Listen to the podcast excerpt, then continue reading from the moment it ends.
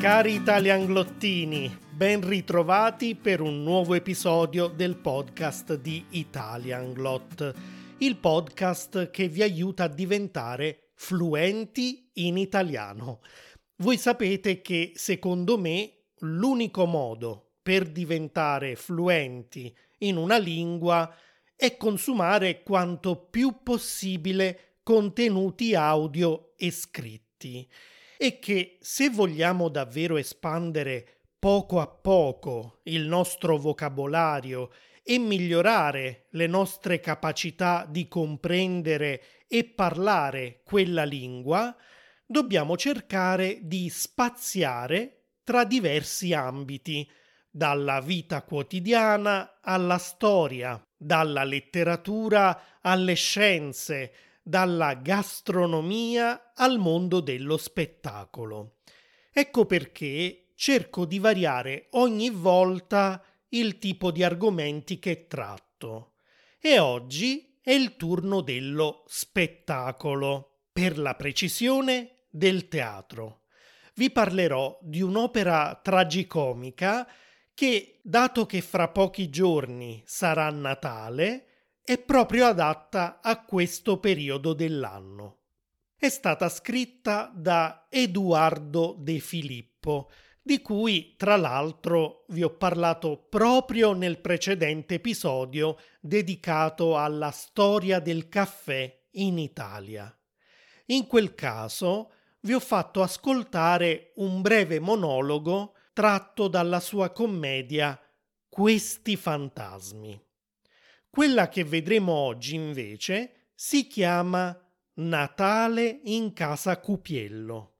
Nelle note dell'episodio vi lascerò una versione girata a teatro per la TV italiana nel 1977, in cui lo stesso Edoardo De Filippo interpretava il ruolo del protagonista, mentre suo figlio, Luca De Filippo, interpretava il ruolo di suo figlio anche nella commedia.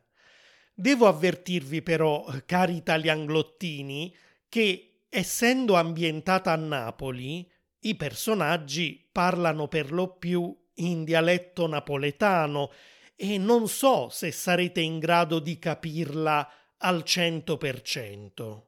Non importa però perché non è questo l'obiettivo dell'episodio di oggi. L'obiettivo è darvi innanzitutto nuovo materiale da ascoltare per migliorare il vostro italiano e poi, poiché so che amate la cultura italiana, voglio presentarvi una serie di tradizioni popolari del Natale italiano e partenopeo che troveremo nella commedia.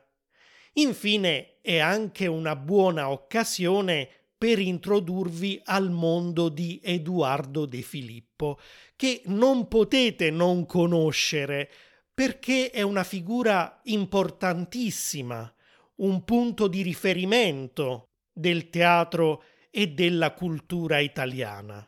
Anzi, vi prometto che in futuro gli dedicherò un intero episodio. Come sempre, sul mio sito italianglot.com troverete tante risorse extra da utilizzare insieme al contenuto audio, e cioè una trascrizione con una lista di vocabolario in cui ognuna delle parole ed espressioni più importanti del testo è spiegata accuratamente con una traduzione in inglese, una definizione in italiano e in alcuni casi anche con delle immagini, e un foglio di lavoro con tantissimi esercizi di comprensione orale, vocabolario e grammatica. Andate subito a scaricare tutto questo materiale e diventate membri di Italianglot, anche per aiutarmi a portare avanti questo progetto. Grazie mille. Dunque, partiamo un po' dalla storia di Natale in casa Cupiello. La commedia, scritta nel 1931, è stata portata in teatro per la prima volta proprio nel giorno di Natale di quell'anno. Inizialmente doveva essere proposta per soli nove spettacoli, ma il successo è stato così grande che non solo il contratto con il teatro è stato prolungato fino al maggio del 1932, ma nel corso degli anni Edoardo l'ha trasformata da una commedia ad atto unico in una commedia in tre atti, che è la versione che conosciamo tutti oggi. Ma di cosa parlano questi tre atti? Vediamoli uno a uno. Ci troviamo a casa della famiglia Cupiello, una casa modesta, piccolo borghese, dove convivono il capofamiglia, Luca Cupiello, chiamato affettuosamente Lucariello, sua moglie Concetta, loro figlio Tommasino e il fratello di Luca, Pasqualino. Il primo atto si svolge nella camera da letto condivisa da Luca e Concetta, che dormono in un letto matrimoniale, e da Tommasino, che dorme in un letto singolo. È la mattina del 23 dicembre. Concetta si è appena alzata e va ad aprire la finestra. Da fuori entra un'aria gelida. Poi riempie una tazzina di caffè e la porta a suo marito che dorme ancora. Magari, magari, scelta da songe no. Magari, magari scelta da songe no. La prima e famosissima battuta della commedia è Lucarie scetet songenov, e cioè Lucariello, svegliati, sono le nove. Frase che Concetta ripete più volte perché Lucariello ha difficoltà a svegliarsi e soprattutto a lasciare quel letto così caldo, visto che la stanza è fredda come un frigorifero. Non ha nemmeno aperto gli occhi che già si lamenta di tutto, dei calzini di lana che gli ha comprato la moglie, che secondo lui non sono di vera lana, del caffè che ha un sapore tremendo perché, a detta sua, Concetta non sa fare il caffè e soprattutto del freddo. Chiede a sua moglie più volte se fuori fa freddo e anche se Concetta continua a rispondergli di sì, lui insiste a rifargli ossessivamente la stessa domanda finché Concetta non perde la pazienza. Non c'è fa freddo fuori? Oh, mamma mia, sì, Gari, sì, fa freddo, hai capito che fa freddo? Ah, il freddo non l'ho creato io, l'ha creato il Padre Eterno, perciò ti ha rassegnato, hai capito? Fa freddo, fa freddo, fa freddo. Ah!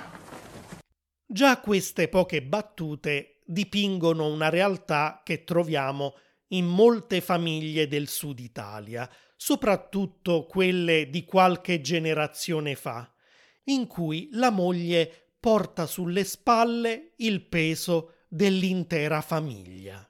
Cucina, lava, stira, pulisce la casa, si occupa del marito e dei figli, soddisfa i bisogni e i capricci di tutti, dal loro supporto morale e mostrando una grande maturità e una grande forza d'animo, lo fa senza lamentarsi.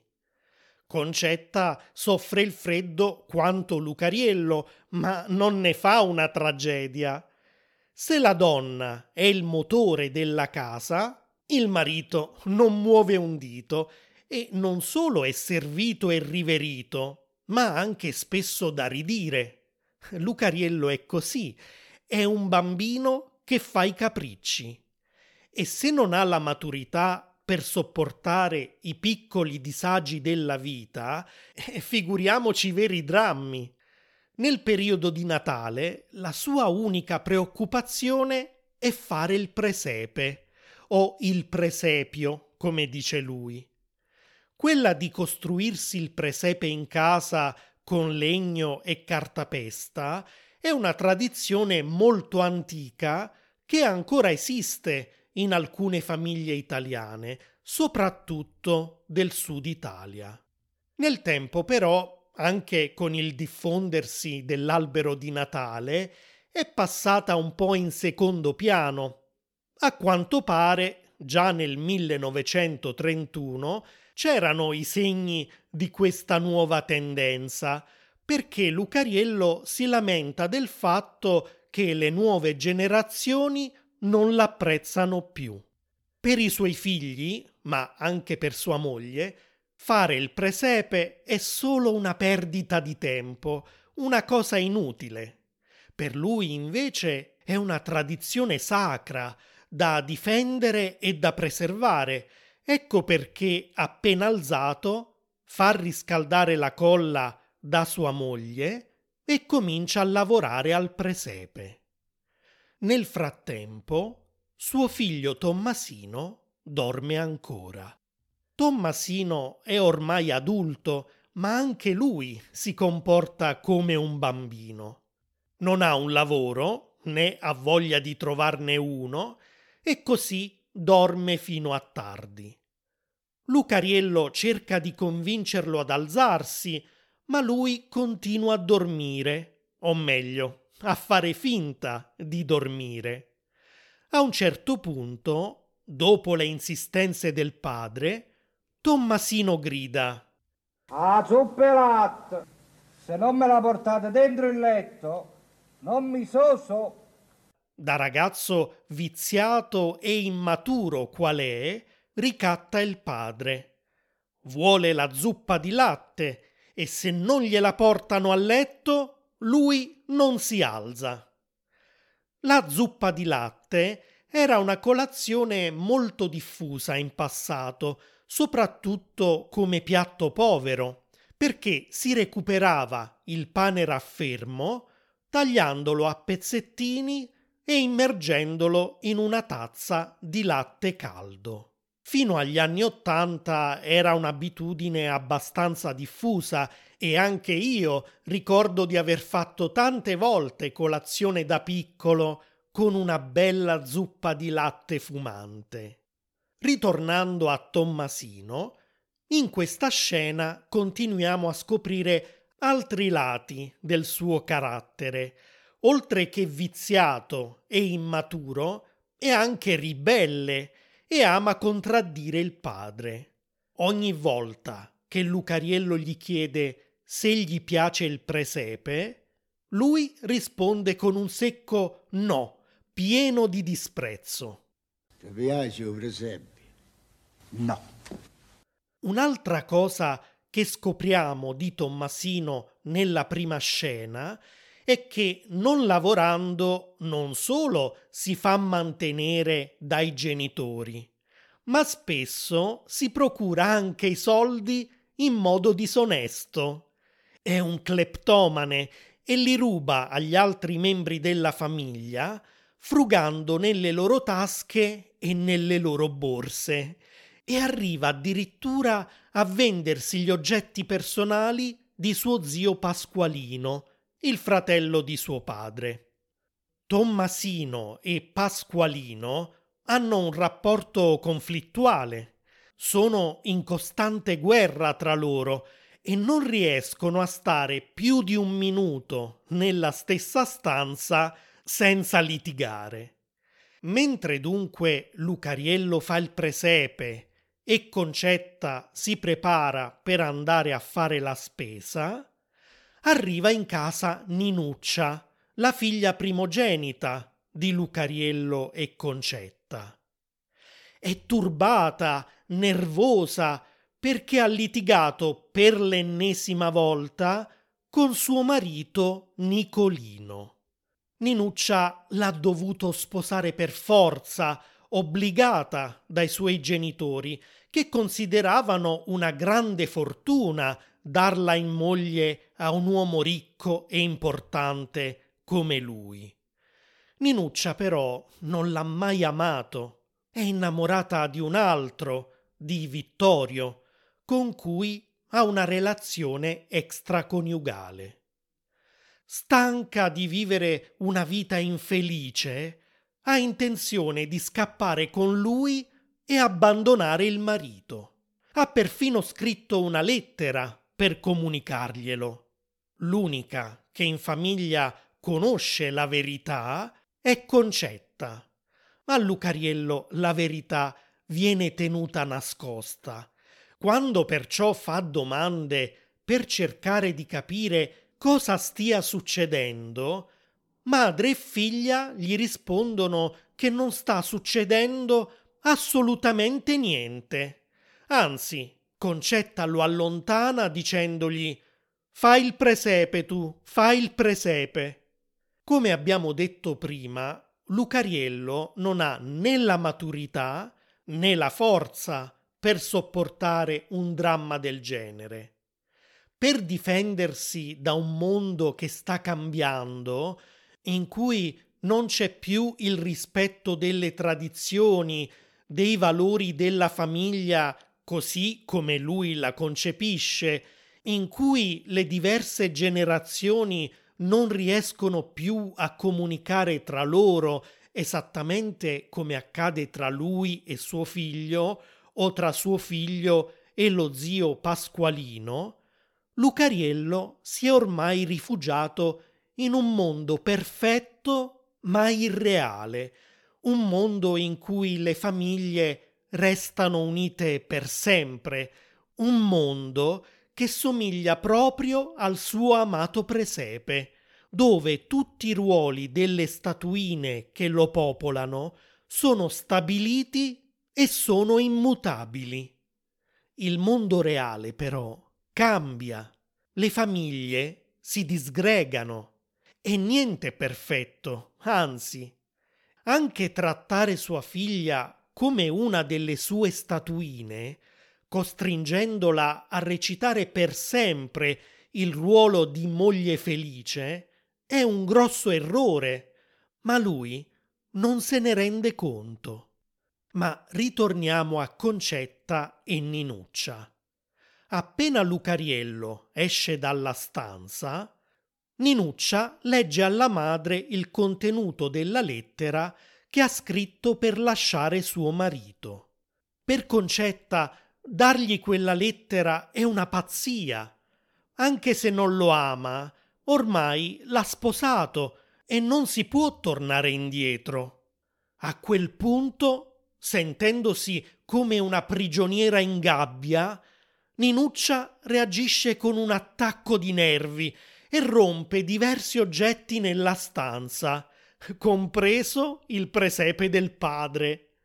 Schiacciata dal peso di così tante emozioni, Concetta sviene ed è solo a quel punto che Ninuccia, piena di sensi di colpa per aver provocato quel malessere alla madre, le promette che non lascerà più Nicolino e cercherà di salvare il matrimonio.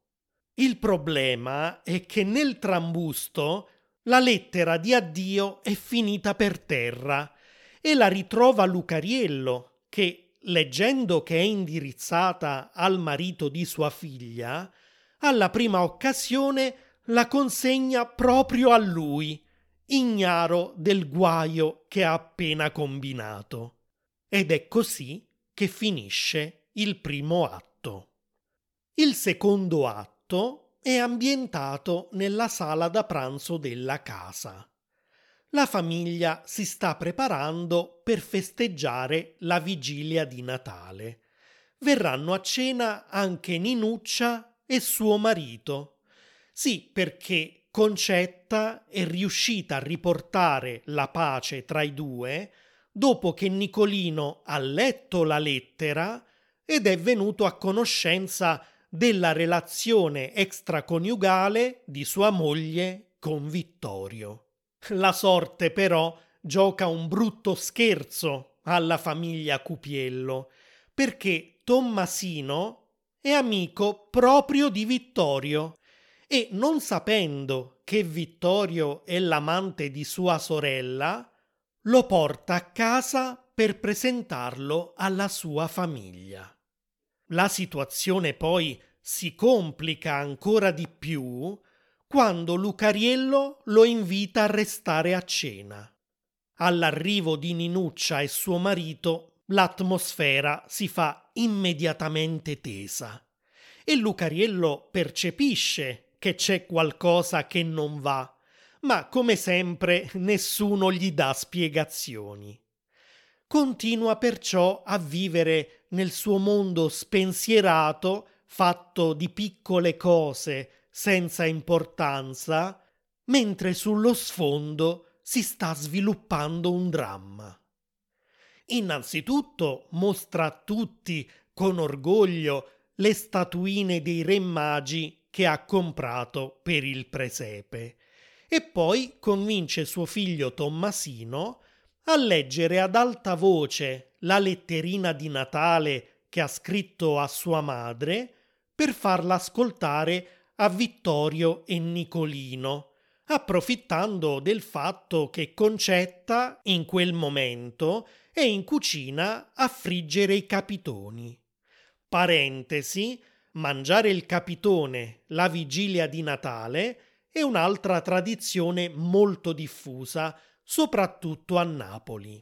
Scrivere una letterina di auguri per i genitori, invece, era una tradizione forse più diffusa in passato che oggi. Si preparava a scuola, prima delle vacanze di Natale, insieme alla maestra, e poi i bambini la leggevano a mamma e papà durante la cena della vigilia o durante il pranzo di Natale. A volte la letterina si nascondeva sotto il piatto. Ad ogni modo, poiché Tommasino ha la maturità di un bambino, non c'è da meravigliarsi se anche lui ogni anno scrive una letterina di Natale a sua madre. Cara madre, tanti auguri per il Santo Natale. Cara madre, da oggi in poi voglio diventare un bravo giovine. Ho deciso, mi voglio cambiare. Preparami. A gambisa, magli e calzettini. Come abbiamo detto, c'è un eterno conflitto tra Tommasino e suo zio Pasqualino e anche in questo caso i due finiscono per litigare perché Pasqualino continua a interrompere la lettura della lettera per prendere in giro il nipote.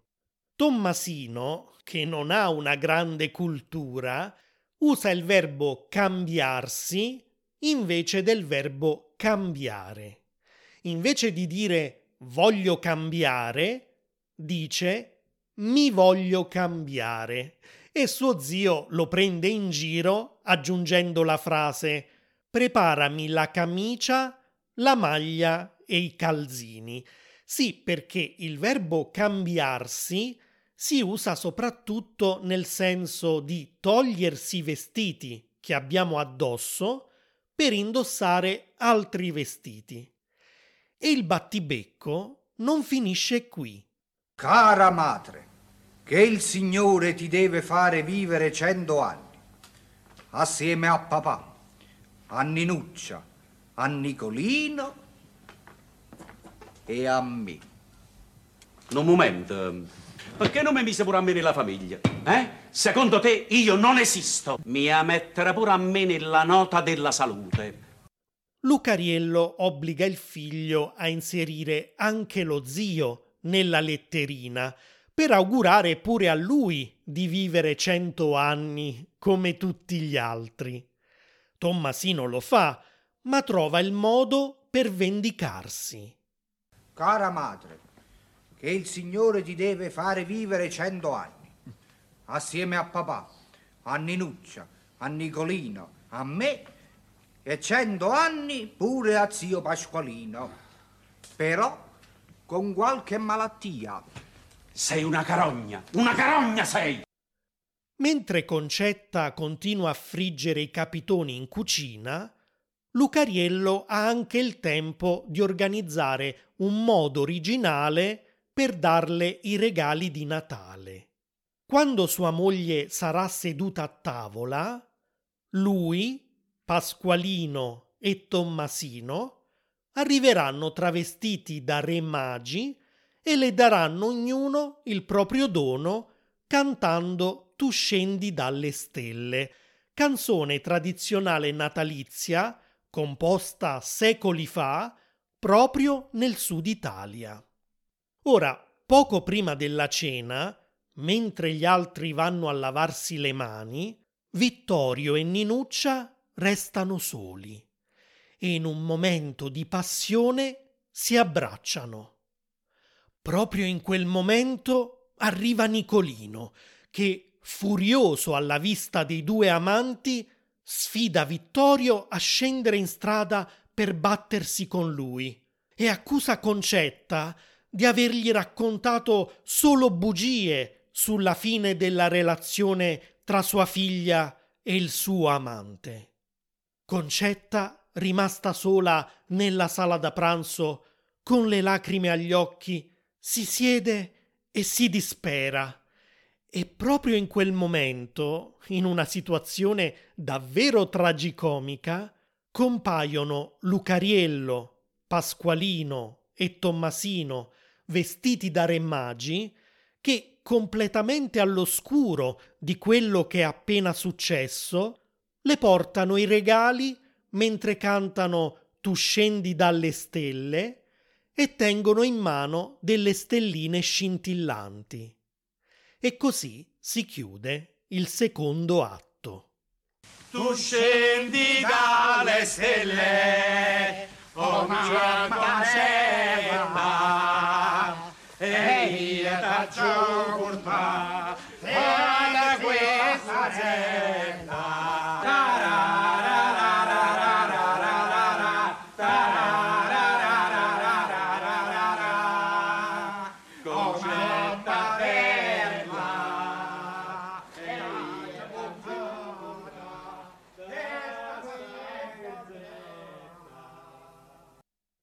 Comincia il terzo atto.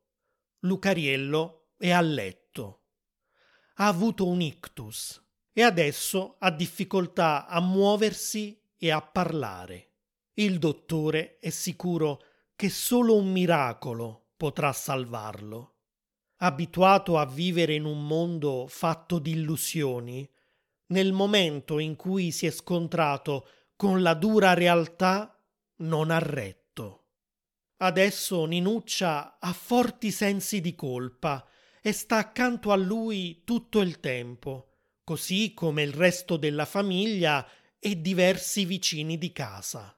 Nei brevi momenti in cui Lucariello parla, ripete che vuole Nicolino, perché spera di convincerlo a tornare con sua figlia e a salvare il loro matrimonio.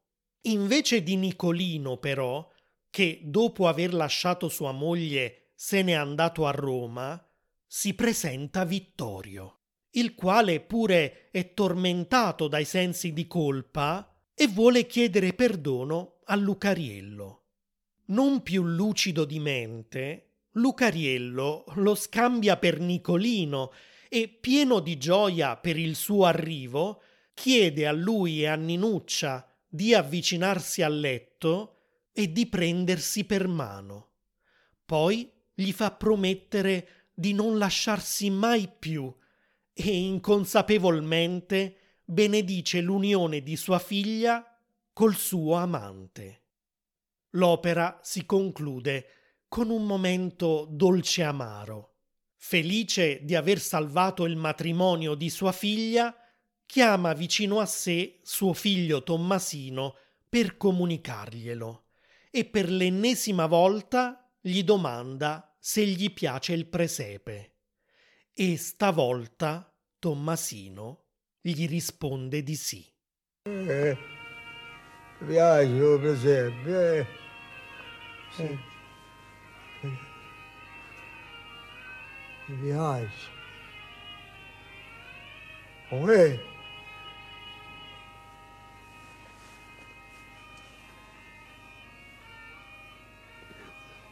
Giuseppe è bello, è bello Giuseppe.